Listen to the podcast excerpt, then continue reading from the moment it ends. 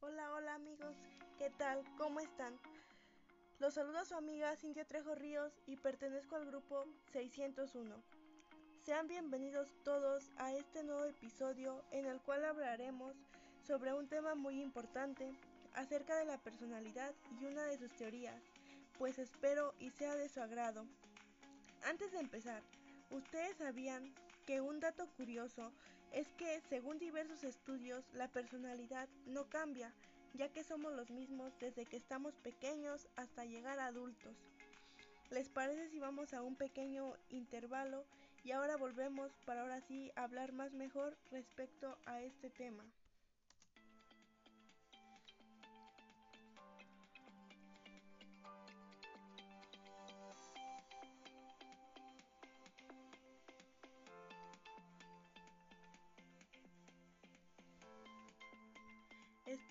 De vuelta amigos y es momento de retomar el tema el tema del que les estábamos hablando.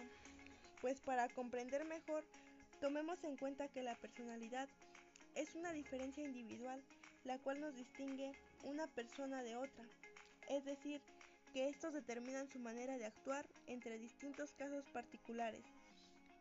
Algo que distingue y quiero dejar muy en claro es que al hablar de personalidad no solo nos estamos enfocando en una sola cosa, sino que también abordamos varias teorías. Es decir, que una de las cuales yo les hablaré y me llamó bastante la atención es la es una teoría en la cual nos podemos dar fácilmente cuenta de cuál estamos hablando. En este episodio que hoy nos acompañan, como anteriormente les decía, les voy a hablar de la personalidad y no solo nos quedaremos abordando este tema, sino que también les hablaré acerca de una de sus teorías, la cual nos deja en claro que estudia el mundo respecto a su manifestación de sus seres y sus acciones. Al oír esto, no sé si ya se hayan percatado qué teoría es y si aún no saben, pues sí, estamos hablando acerca de la teoría fenomenológica de la personalidad en la cual nos dice que a diferencia del psicoanálisis, está considerada que el ser humano no debe ser comprendido como resultado de conflictos ocultos e incluso inconscientes. Dicho de mejor manera, nos deja en claro que debe de tener una motivación positiva. Haremos un pequeño intervalo y ahorita volvemos.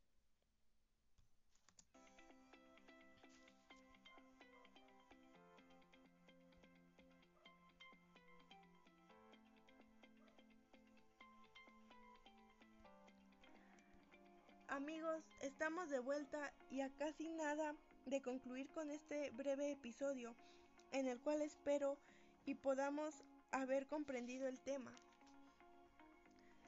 Bueno, pues para finalizar, algo muy importante que me cabe recalcar es que nosotros, al saber cuál es la importancia de conocer la personalidad en distintas situaciones, en este caso nos estamos refiriendo a la, a la fenomenológica, nos damos cuenta que en esta teoría se creía que la medida en que los motivos de una persona para actuar son autónomos, ya que estos determinan su nivel de madurez. Esto es todo por hoy amigos, nos vemos en el próximo episodio. Lindo día a todos. Saludos.